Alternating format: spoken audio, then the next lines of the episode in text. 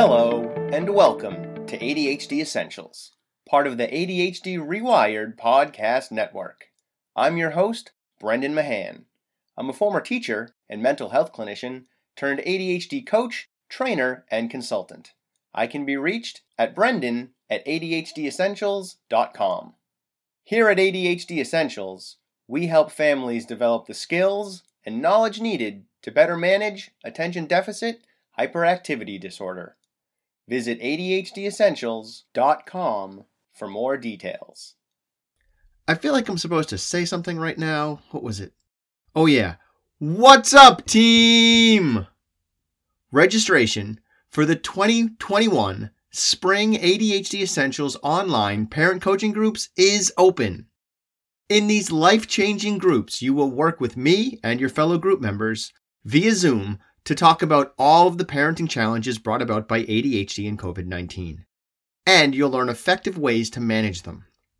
The groups run for eight weeks on Mondays and Wednesdays, beginning on Monday, April 19th, and wrapping up Wednesday, June 19th. One section is at 1 p.m. Eastern and the other is at 5 p.m. Eastern. Each of the eight weeks has its own theme, which build upon one another as we go. Week one is practicing self care. Week two is parenting as leadership. Week three, fostering connection within and without of the family. Week four, improving communication. Week five, creating ADHD friendly systems and structures. Week six, managing anxiety. Week seven is all about understanding my wall of awful model. And week eight is about asking better questions so we can get better answers. The groups are split roughly equally between connection and content, so you'll spend about a half an hour connecting with your fellow group members, getting to know one another, and getting support from each other, and the other 30 minutes will be spent with direct instruction around each of the themes that I mentioned previously. Go to adhdessentials.com slash parent groups or email me at brendan at adhdessentials.com to register for a free information call today. The groups are already filling up and those links will be in the show notes. And of course, check out our partner podcasts ADHD Rewired with Eric Tivers, Hacking Your ADHD with Will Curb, and ADHD Diversified with MJ. And of course, if you haven't already, I would greatly appreciate a five star rating and review on iTunes. It helps others find us and really supports the podcast. Welcome to the show. Today, we're talking to Paulo, a dad with ADHD and dyslexia who basically grew up in a modern day Mark Twain novel. In this episode, Paulo shares his experiences growing up with ADHD. He tells stories of being raised by hippies, living an unfettered childhood, getting kicked out of every school he attended. He discusses his love of history, frustration with English, how his past challenges have affected him when it comes to witnessing the struggles of his own child, and backtracking through his wandering thoughts. All right, let's get rolling.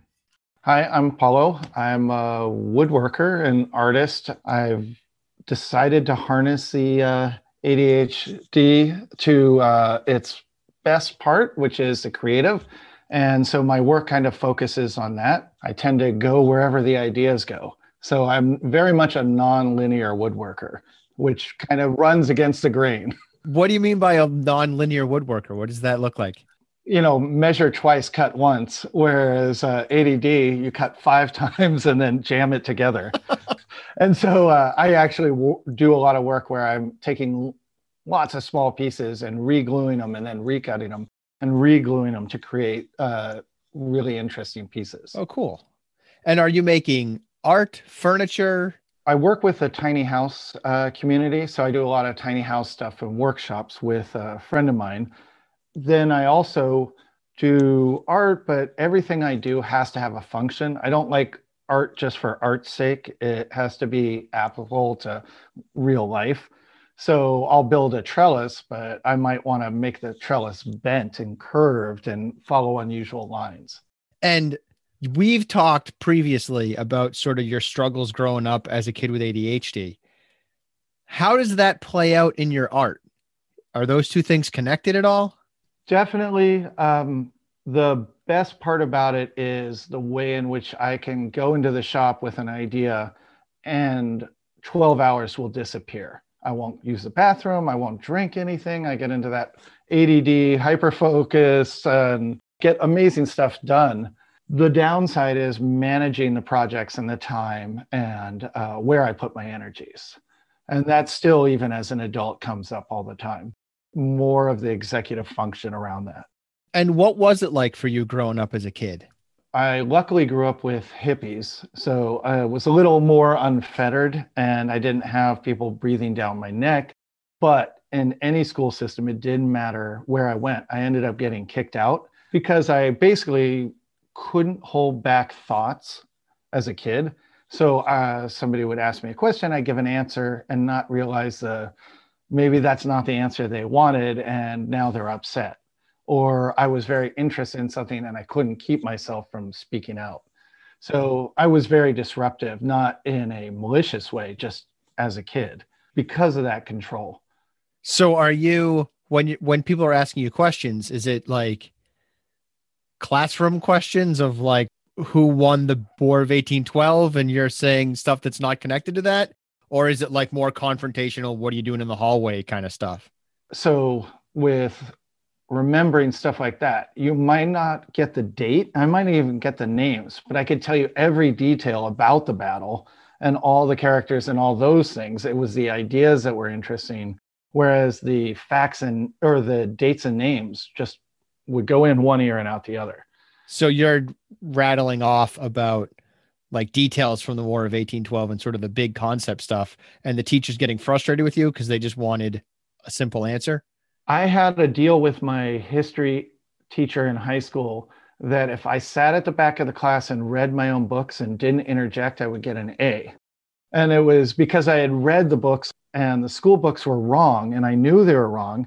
And I couldn't help being disruptive because I was bringing up what was wrong. So we just hit this middle ground where she just asked me not to say anything.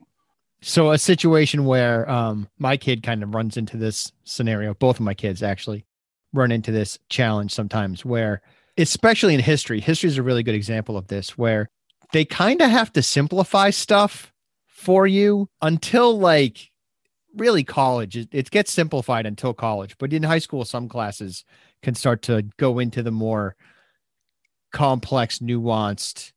There are no good guys element of history. But in elementary school and middle school, especially, it's as much propaganda as it is history, at least when you're talking about American history. Exactly. So, like, I grew up with hippies. So, uh, I was kind of taught to question everything. So, even reading history as a kid, I'm reading different versions of history. And so, uh, when I run up against the textbooks in grade school and high school, I actually know that they're wrong. I mean, it, just taking like Howard Zinn's book as a perfect example.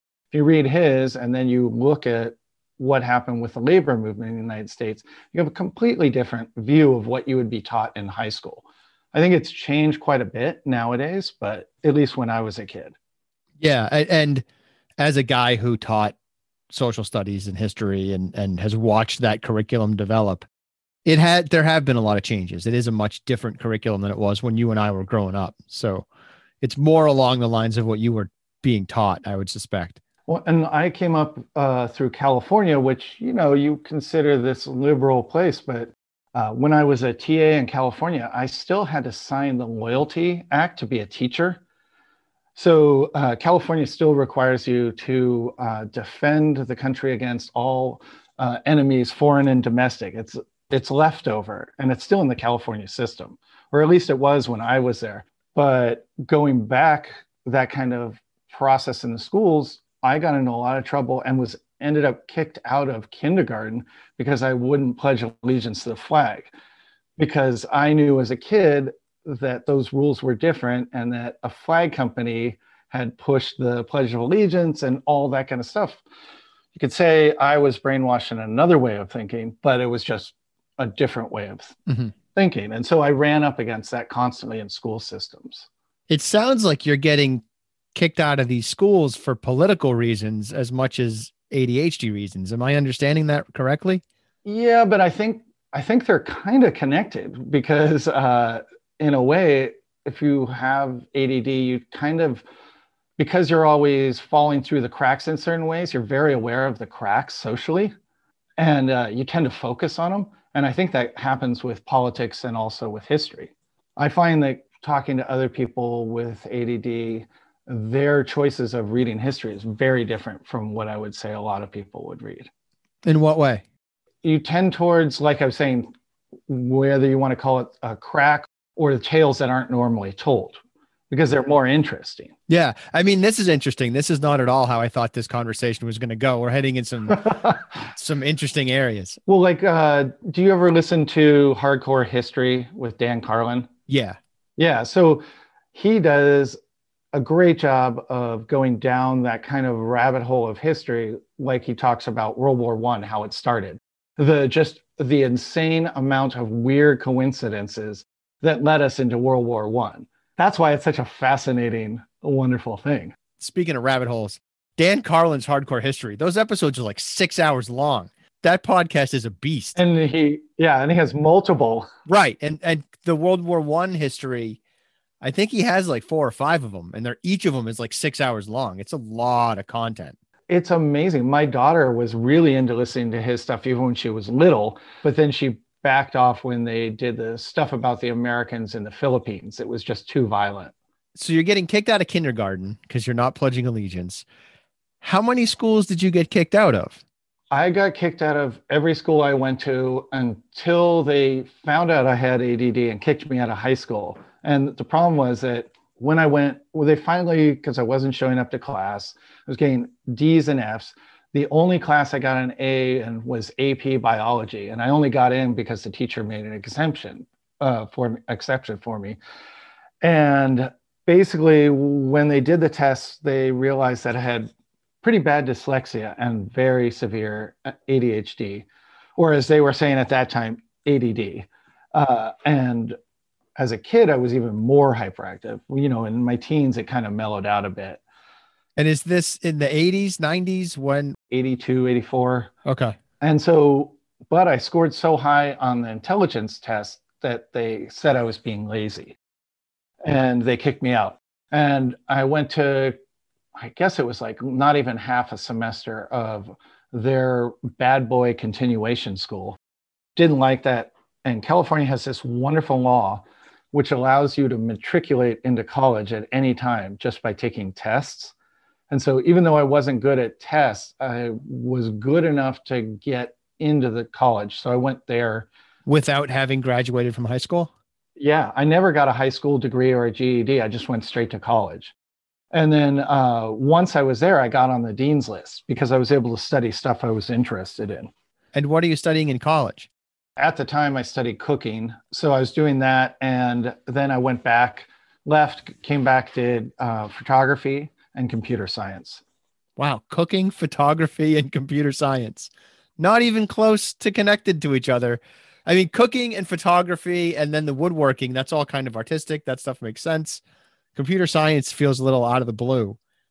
I thought computer science was going to be this amazing thing where I'd learn that the language would have, it would make complete sense. Like the English language, for me, the English language is a constant battle. I can speak it and I get joy out of reading good stuff and hearing amazing things. But the arbitrary, constant rules of English make me crazy um, just all the time. I, I really, it feels like a second language. Can I put on my dorky English teacher hat? Oh, yeah, go for it. Do you know why the like the spelling rules for English are such a train wreck? Uh, because of uh, the different languages it used previously. Yeah, because it may it's made up of Anglo-Saxon, which is actually two languages, really three that are all from like kind of Germany before Germany was Germany, and then you also have French, which is like dirty Latin, starts to come in, and then so too does Latin and Greek. So we have like a mishmash of six or so languages all trying to form one language. And then because English is now the trade language of the world, we steal words from other languages at will and make it makes it even more complicated. Did you ever uh, are you a science fiction fan? I am, yeah. Did you read the David Brin Uplift series? I didn't. That's been on my list for a while. I haven't gotten to it. So he goes to this whole idea that uh, metaphors and the messed up language allows intuitive leaps that when we eventually run into races or from the stars, other alien races, they're completely blown away by us uh, because the whole principle of uplift is no one's ever lifted up by themselves. Another race always lifts them up. And so they find the humans that have gone into space on their own. And his main thesis of all four books is it's basically the creativity of language that makes us such creative thinkers to jump forward constantly. I can see that's an idea to play with. I mean, he has a whole book where it's really the underline is all about language. Oh, so computer science. Uh, I thought it was going to be linear, straightforward, and then I realized it was. It wasn't even hieroglyphs because a thing didn't represent another thing. It was just an arbitrary language. So I walked away from that pretty fast. I went through DOS and did okay, but hated it, and I wasn't going to go into C++ and you know go farther you mentioned that you got kicked out of every school that you went to. How many schools is that? Two, three, a hundred? Uh, okay. So kindergarten, I remember that just because it was a big deal. And my, I mean, one thing I have to say is my mom showed up and chewed him out. So that was very nice to see. Like he's following the rules. You're making a big deal about this. And then every other school, I maybe would get through a year, but by the second year, it would be either too much or they sometimes it was gentle. They would just ask me to leave. And also i did my mom moved a lot so i did end up moving around areas. So it was kind of the combination. So you have a pretty disrupted education between moving and being kicked out. And we've had conversations in the past that you kind of don't trust teachers and, edu- and the education system all that much because you've had this disrupted education am i un- understanding that correctly uh, I don't trust school systems. I don't have a problem with teachers. I had problems with teachers, but I also had amazing teachers. Okay. I had a teacher in middle school or pre middle school who was the only person who stood up for me. She eventually became principal of the district, but I called her, I would say 25 years later, looked her up and just to tell her how wonderful and what she did and I had one in high school that stood up for me. So it's not the teachers. I mean, I think there are issues with teachers, of course, like with any job. But I find that the way school systems work, it's, you know, everybody goes into the square hole. Everybody is a square peg. And no matter what systems they put in to help, it always kind of falls apart because I don't think they're looking at it in a holistic way in the larger picture. How did your parents navigate all of this disruption for you? Uh, I got a lot of, you know, you can do anything, you can be anybody. And that was about it. So it was all on myself. I had great periods like at nine, I think we were living out a peninsula in Northern California. And I remember an entire summer where I didn't go home once. And my friend Arjuna didn't go home and we would both just camp out and get food from each other's house but never stay home so as a kid i was able to play in the woods all summer long and those are things you don't get anymore as a kid i remember going up every summer to live in the sierras for the summertime so we would go up and just pick a campsite up in the national forest and run around swim in the rivers uh, catch animals just hang out you're not kidding about unfettered oh yeah the one town I lived, I met an English sailor who had lost his way and basically was building a boat on the side of the coast to sail back to England. And I would go down every uh, day, bring him food, and hear stories about his trips in the merchant marines. So I like grew up on a coastal town and meet weird, crazy characters like out of a, almost like a Mark Twain novel. Yeah, that sounds like a Jimmy Buffett song waiting to happen. yeah. And, uh, you know, so I love that part of it. But then every time I went to school, it was the stress of the social aspect of, you know, having a big mouth and not being able to keep it shut, not being able to concentrate, not being able to follow tests or follow what they were doing and being bored all the time. And there's also, I imagine, like a level of expectation being put on you that you're not trained for, I guess. I mean, if you're just out and about all summer long and talking to random English sailors who are building boats and camping out for the whole summer with your friend. And then you go into school and they're like, sit down, sit still, don't ask questions, just regurgitate the stuff we're telling you to regurgitate. I can see how that would be a challenging cultural shift. It definitely was. And then even when, uh, you know, we moved to more of a city in the Bay Area and I was going to school, a great example is grade school. I was having trouble, couldn't uh, focus in the class, and they pulled me out and put me in the remedial class. And at that time, we got a babysitter down the street who was, uh, he wasn't, so he was an older high school student. He was about to go into college. He ended up locally, but he was into role playing games. And we had grown up, our mom reading us all these books, but I had dyslexia and I had horrible time reading. And so I would basically just have to slog through it. He shows up on the scene and teaches me and my brother how to play role playing games. That way, when he's babysitting us, because my parents would leave for two days and the babysitter would watch us. So it wasn't just like, you know, for part of a night. And he taught both of us how to play role playing games and other board games and got me so involved that I went from the remedial class uh, with English to them testing me later that semester, you know, part of the year. And I was clocking in at college level reading. And it all happened in a like six month period. Wow. And it was just about focus. It was something that I wanted so bad. I was going to do anything to get there. I still read everything twice as a kind of scan through habit. But, you know, by high school, I had teachers in my yearbook write, put down a book once in a while because I would walk around reading books as I was walking through uh, town uh, because I was so focused on what I was reading. Wow. With dyslexia, that's a big, that's a big jump. Actually, so now audiobooks are such a great thing, but even with dyslexia, I couldn't get certain books, but I did find uh, when I went to the deaf and blind school, I found audiobooks back then that weren't in the regular library.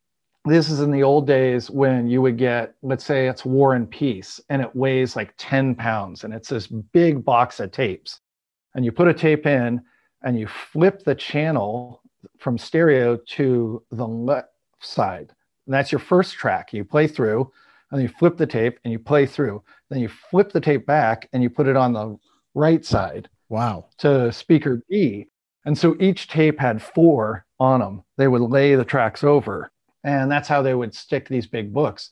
And I would also listen to shortwave radio so I could listen to books from England and even Russia had their propaganda thing.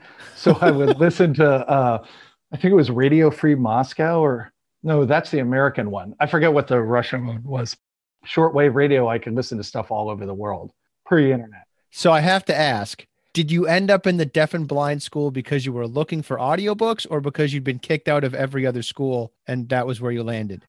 Uh, I figured out that that's where I could find audiobooks. And uh, I, because I just loved listening to stories, even if I wasn't reading it.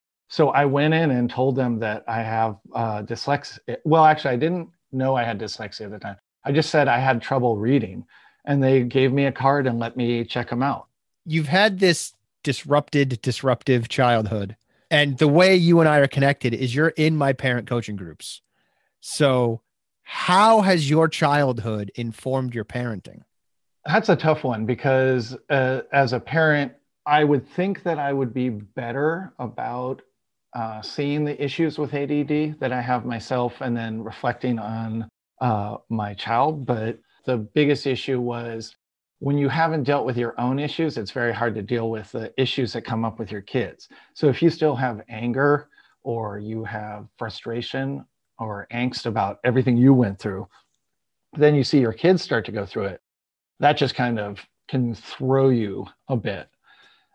And uh, you can fall back in bad habits. So we've been doing this group, and the thing that's been helping with it is not only me reevaluating my thought process, but also as a couple, my wife does not have ADD.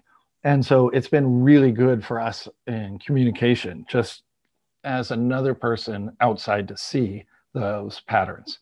Oh, cool. Thank you. I'm glad that I'm glad the groups are helping you that way. Yeah, definitely.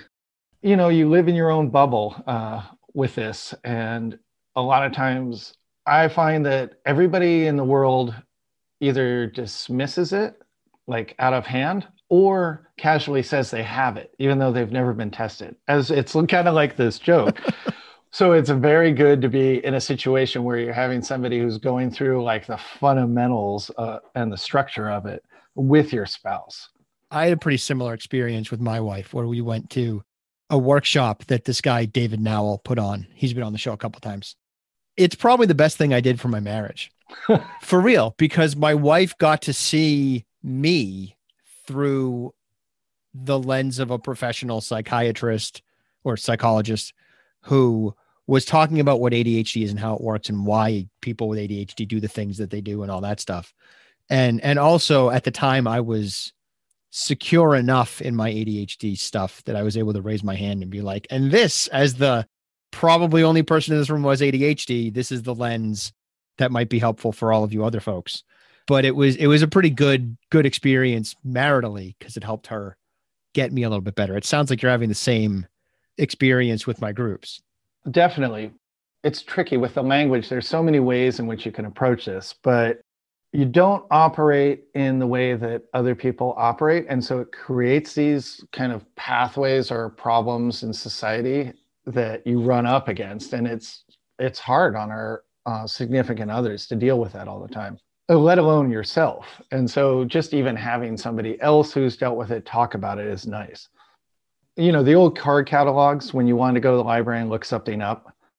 Uh, for me, ADD, ADHD is kind of this card catalog. I have all the information, it's in there, it's stored, but the cabinet is locked.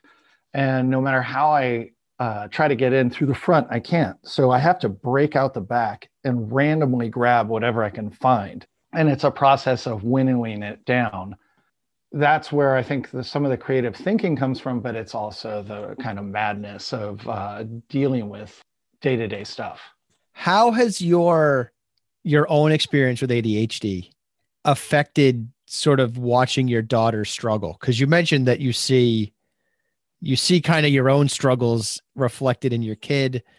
How does that play out for you?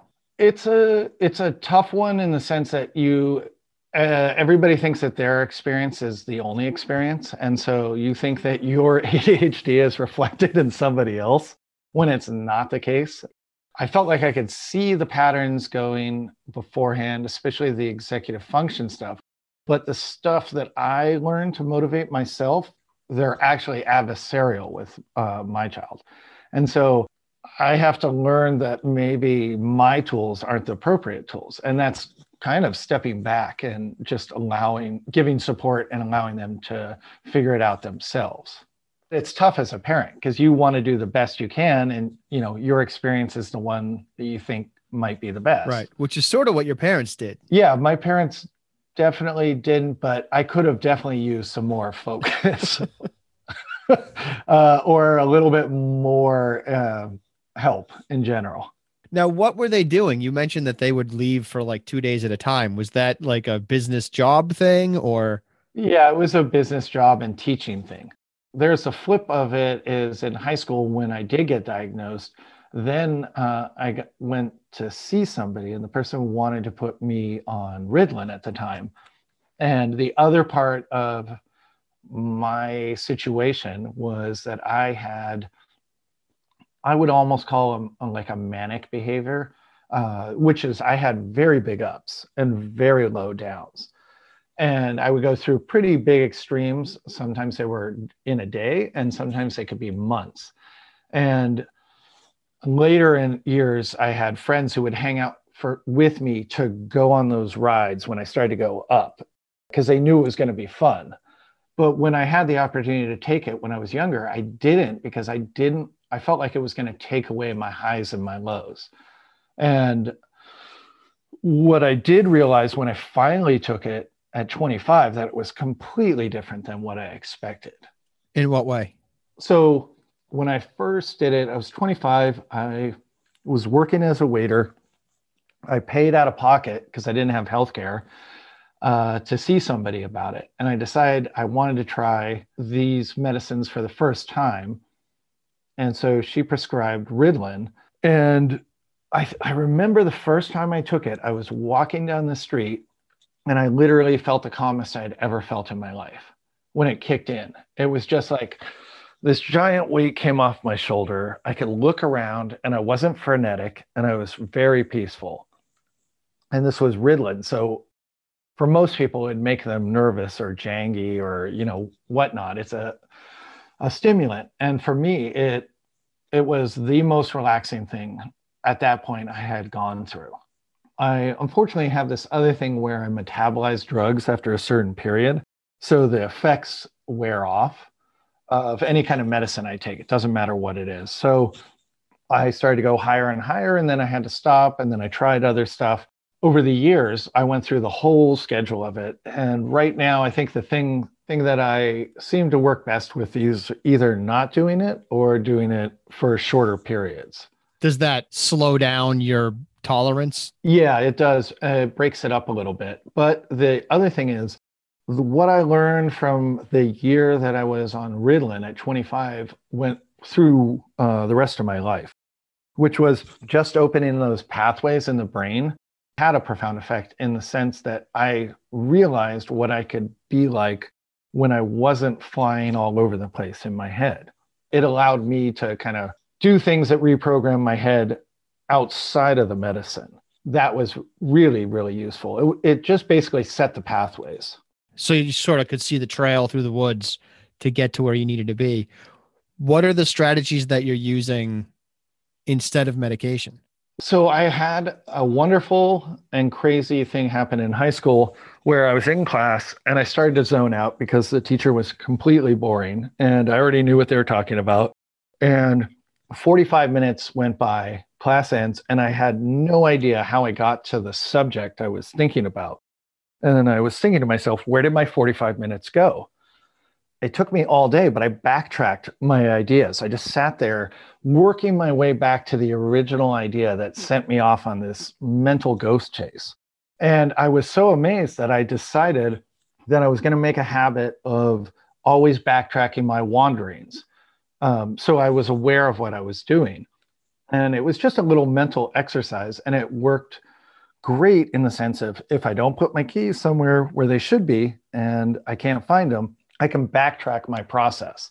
So now I use it for everything.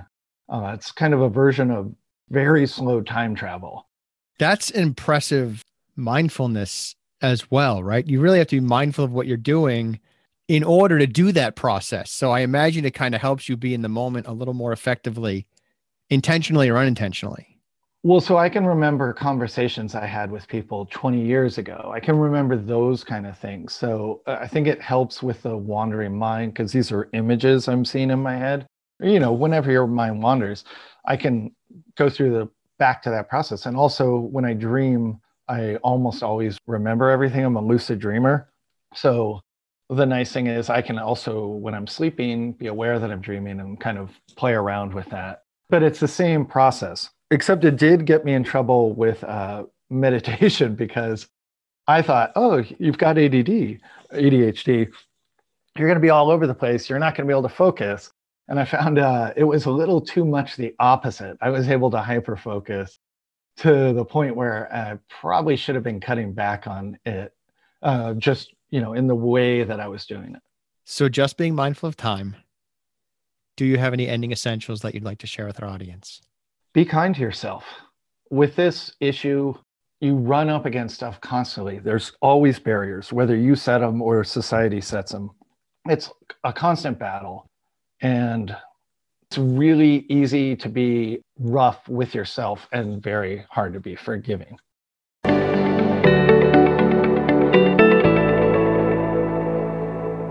Hey, you're still here. Nice. Thanks for staying focused all the way through. If you have any thoughts or questions about today's episode, feel free to email me at brendan at adhdessentials.com. And don't forget to check out the website, adhdessentials.com, and visit our Facebook community. I'm looking forward to talking to you again next week. In the meantime, Keep focusing on improvement over perfection. 10% better is all you need.